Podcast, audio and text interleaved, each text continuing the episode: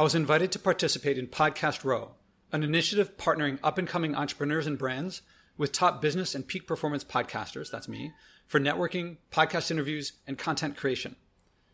And leadership in the environment guest, recent guest Jeremy Ryan Slate was also part of it. And also James Altucher not only participated, but he was one of the main planners. Running into him there is how he came to be a guest on this podcast a couple weeks ago. And we recorded at Stand Up New York, I guess a stand up club where James Altucher, he's a co owner. And actually, he treated us to some of his stand up. I'm sorry I didn't record that. Anyway, the next seven episodes bring the seven up and coming entrepreneurs, friends of James Altucher, and various people who were participating. Now, because we recorded back to back, the recordings had to be under 30 minutes, so I couldn't talk about the environment with each, but each is a leader. I hope that you can learn from each of them, and if they're in your field, work with them. This is a no nonsense conversation with the founder of a technical business to business firm. We didn't get to talk about the environment, so it's all about leadership. It's for people interested in automating cloud network services and disrupting telecom. Jezzibell tells her story from dot com bubble ups and downs to retirement and back to work, seeing a firm go public, mentoring, being mentored, board membership, and a storied career. Jezzibell is passionate about her business, which she helped co found. It gets fairly technical about network services and internet infrastructure, but throughout, you'll hear her focus on people, her team, and her customers, as well as integrity, sticking with your idea and vision, even when challenged. Welcome to the Leadership in the Environment podcast. This is Joshua Spodek. I'm here with Jezzibell Gilmore. Je- Jezzibell, how are you doing? I'm doing great, Joshua. Thank you for having me. Thank you for being here. And I, I want to go in a couple directions because there's what you do, and there's get you are a founder. Yes. And what you do is a kind of it's a technical company.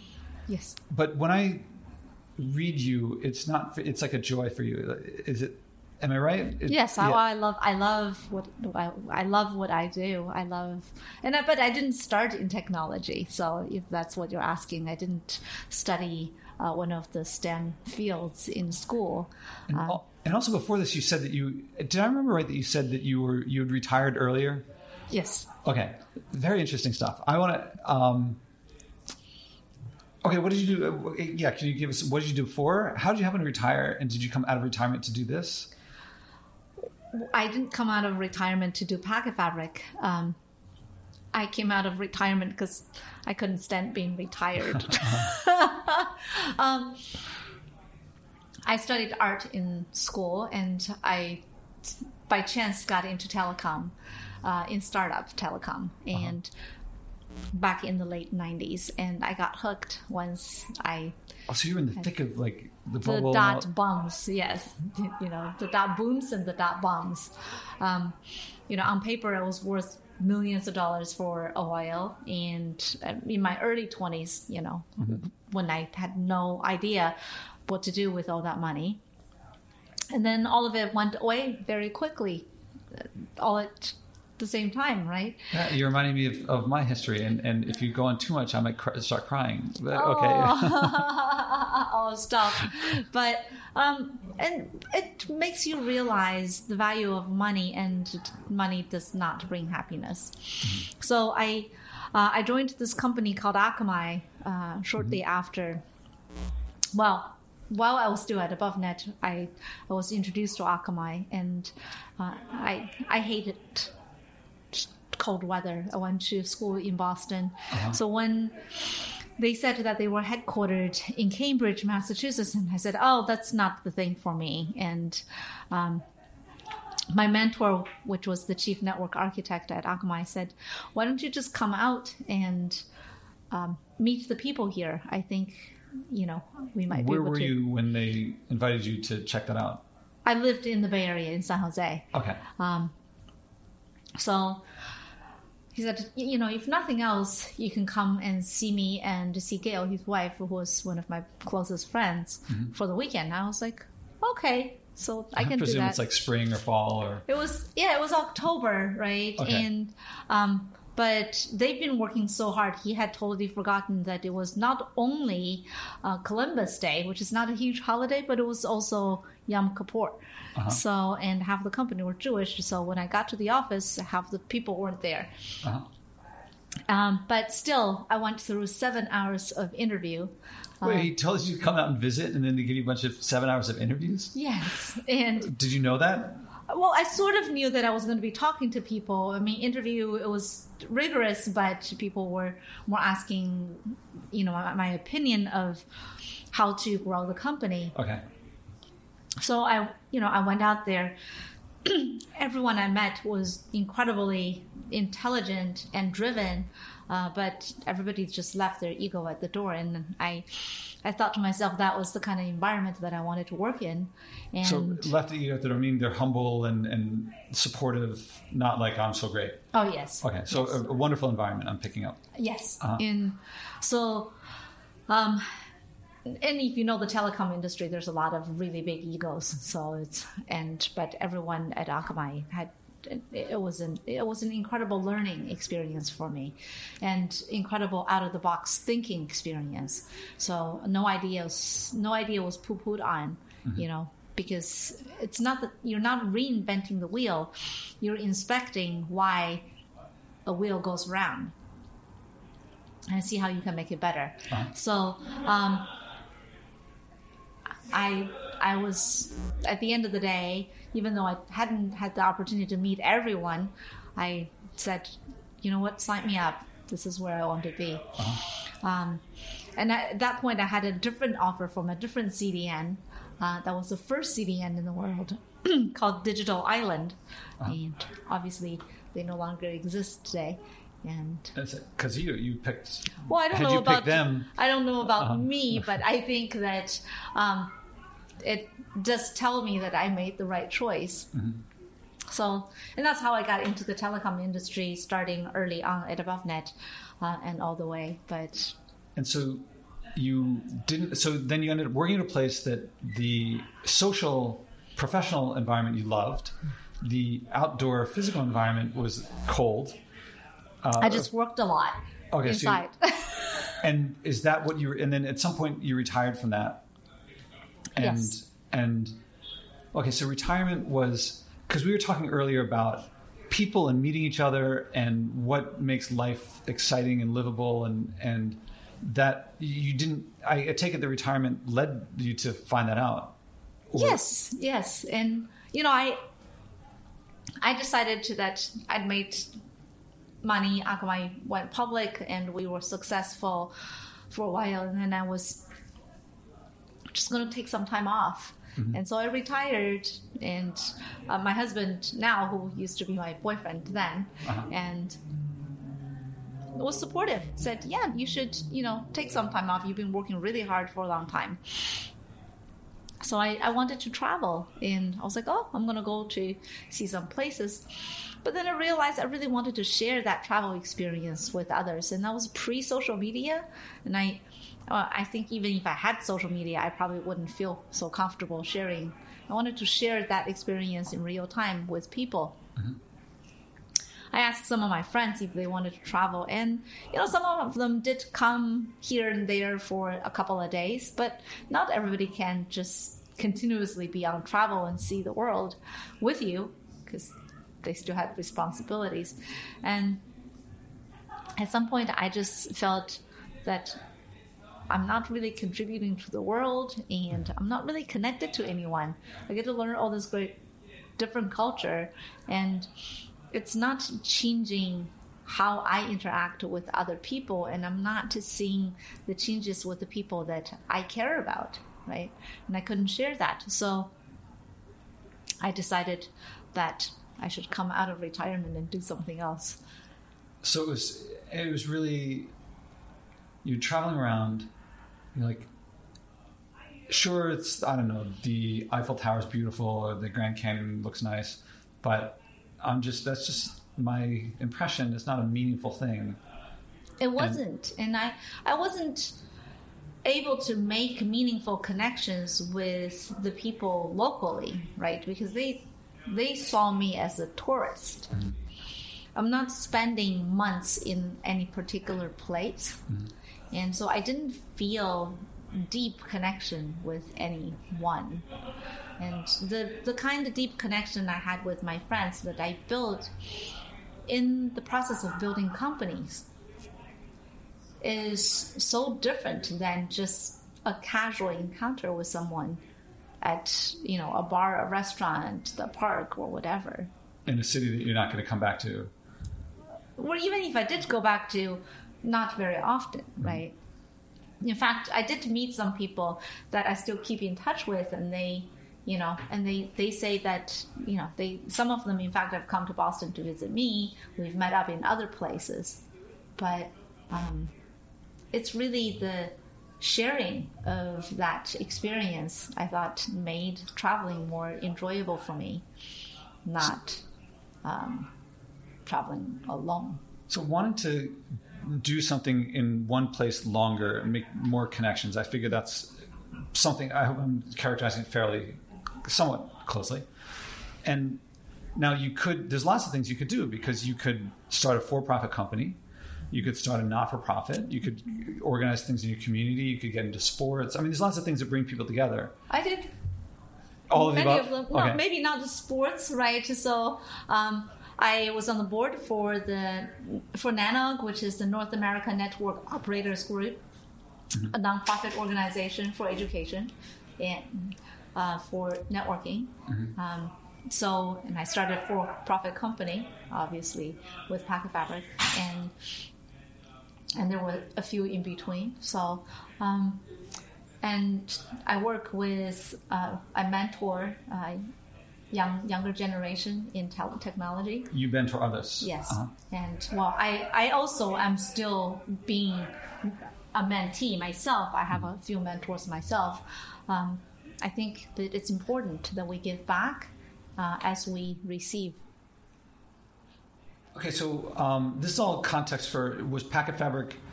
Is it something that you're deeply passionate about? Is it something that you is it how, how why Packet Fabric?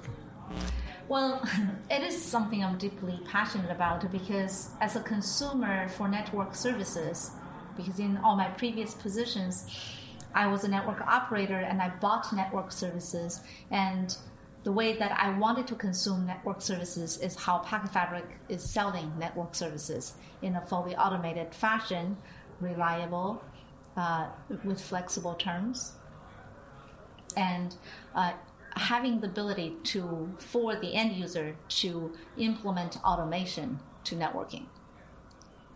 I'm not quite sure that if i'm explaining that correctly. So i would call it automation absorbency mm-hmm. right? As a company should you want to design an application that is able to run automatically in a network the network has to be able to speak software mm-hmm. Network today isn't always, in fact, most network services do not speak software. Mm-hmm. So if you want to be able to control your network asset, you have to write your own backend stack to control it. And that's a pretty hard way to and then which means that once you do that it's hard to you have to you it will be hard to switch vendors switch services with packet fabric we have an api for the network service that you're going to be absorbing so everything you do is already available for automation And I'm trying. to... How many people in the company?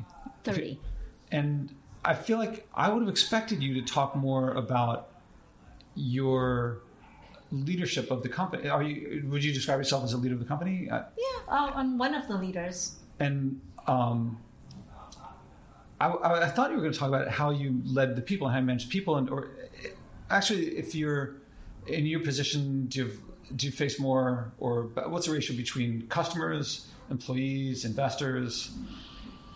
Well, we have had so we've had one investor, and he's our sole investor. We, Uh-huh. I- I'm, I'm not quite sure that I'm supposed to.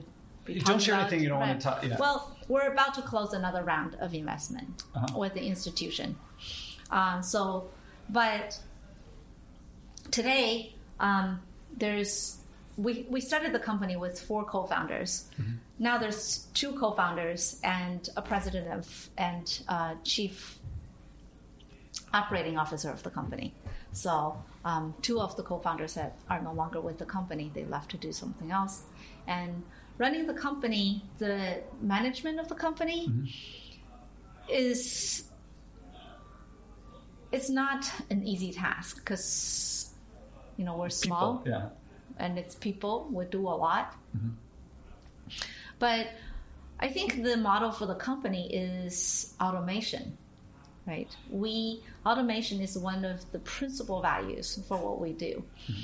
We have a huge network with very little people because we implement everything with automation in mind and as a foundation so um, it reduces our overhead uh, it allows us to implement intelligent decisions um, and having the machines and the processes do the work.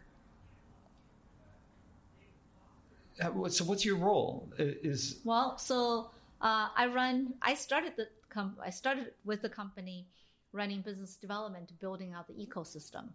so that's the people within BD business development and the relationships with the, the ecosystem being the companies that you do business with. That's right. Okay. Um, so we'll be bringing. I would build out use cases, and I would bring in anchor customers for a particular use case, and then make that a example, so the sales team and can go, and the marketing team can productize and go sell it.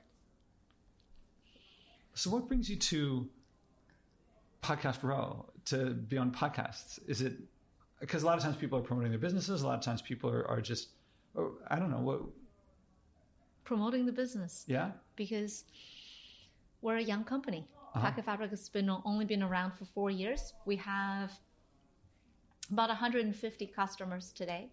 Before the end of the year, we're going to reach about 10 million ARR, and you know the company's growing fast. It's a service that is deeply desired. Over 40% of our customers uh, acquire additional services after their initial order on their own through the portal. So um, last year we grew our top line 550%.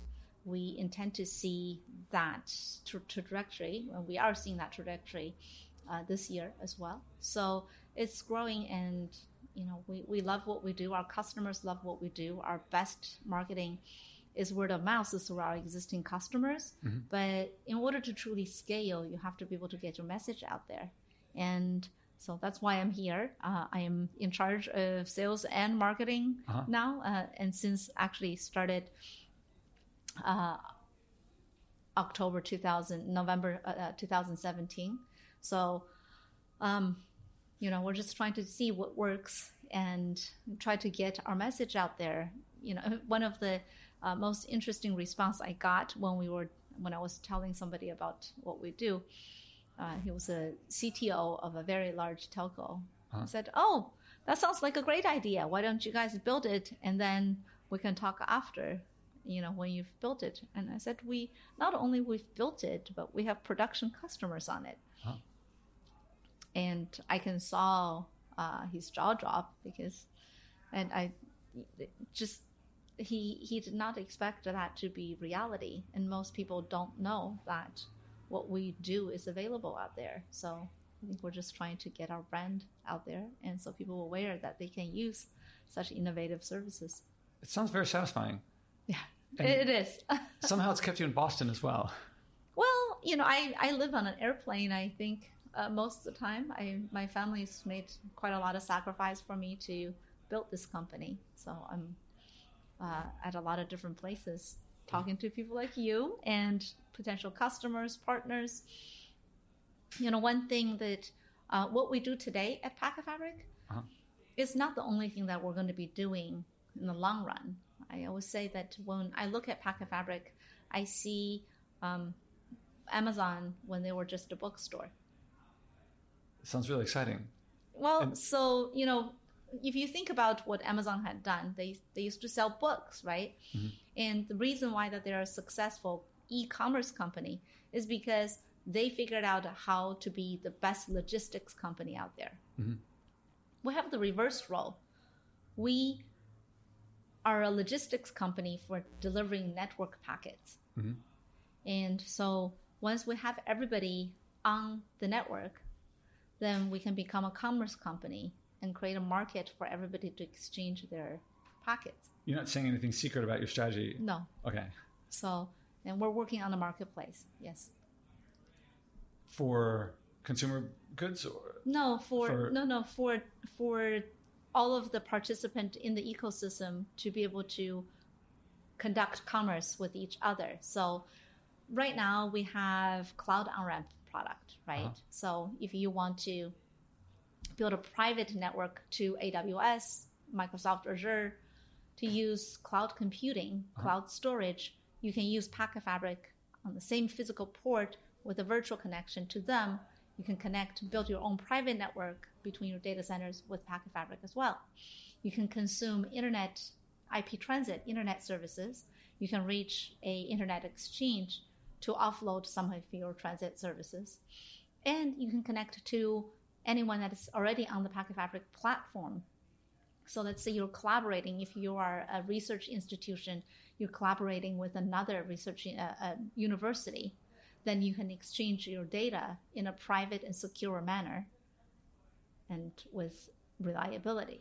And in those applications, there's a lot and huge data sets that's being moved around. So a hyperscale network is required, like Packet Fabric. I'm contrasting the the I don't know what the let's say the technical aspect of of this or the B two B aspect of it, and the people aspect that you were talking about before, because it sounds so. It felt like the um, is it two parts of life of like how you relate people with people, and then the business side of things sounds more um, abstract. I don't know if that, but I don't think you read it that way. No, because I see it as you know that my customers who are today on the platform are many of them are my personal friends. You know, I the reason why we created Packet Fabric is because that is the service I've always wanted to consume myself as a network operator, mm-hmm. and most of my friends are network operators, and they tell me that their challenges are not being able to purchase and implement network services easily and quickly. It's too cumbersome. So many of the innovation project, projects gets tossed out the window because they just not only there's no financial resources, there's no human resources to invest into building out infrastructure for innovation. Mm-hmm. So most of the time when you're in a company, you can't just say, "Oh, well, I have this idea. I think it might work. Can we try it out?" They don't do that. Most companies says, "Well, can you go write a business case?" Seven months later, uh, you know, eight rounds of financial reviews. They're like, "Oh, that, you know."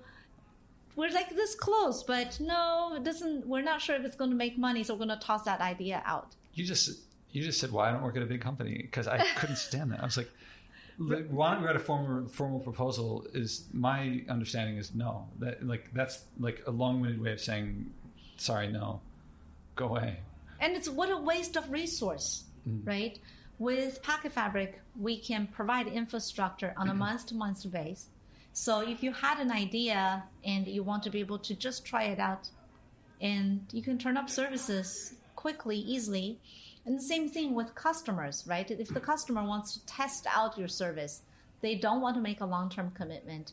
As a vendor you want to have customer test out to see if things work because if they love what you guys do for them they will stick with you forever right or at least for a long time and we give our customers the ability to one try out new services different services and we give our customers to sell their services over the platform to someone else easily and quickly So I want to. Uh, we have to wrap up because of time. yes Uh, but I want to close with as someone who has um,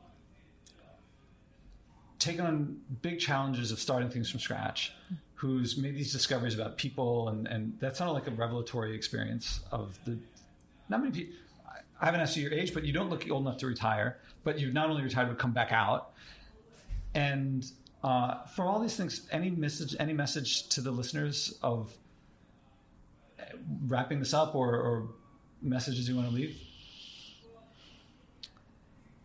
um, message for the listener. I think, you know, for me, I often have to remind myself to be authentic and believe in what I believe in.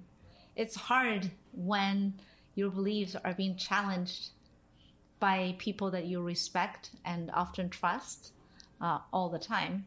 And but your idea is your idea. It's your vision. Nobody else knows it the way you do.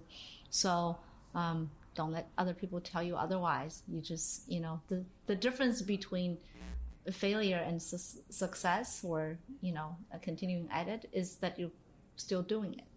Perseverance. Yes, absolutely. Jezzibell, thank you very much. Thank you. It's a pleasure, Joshua.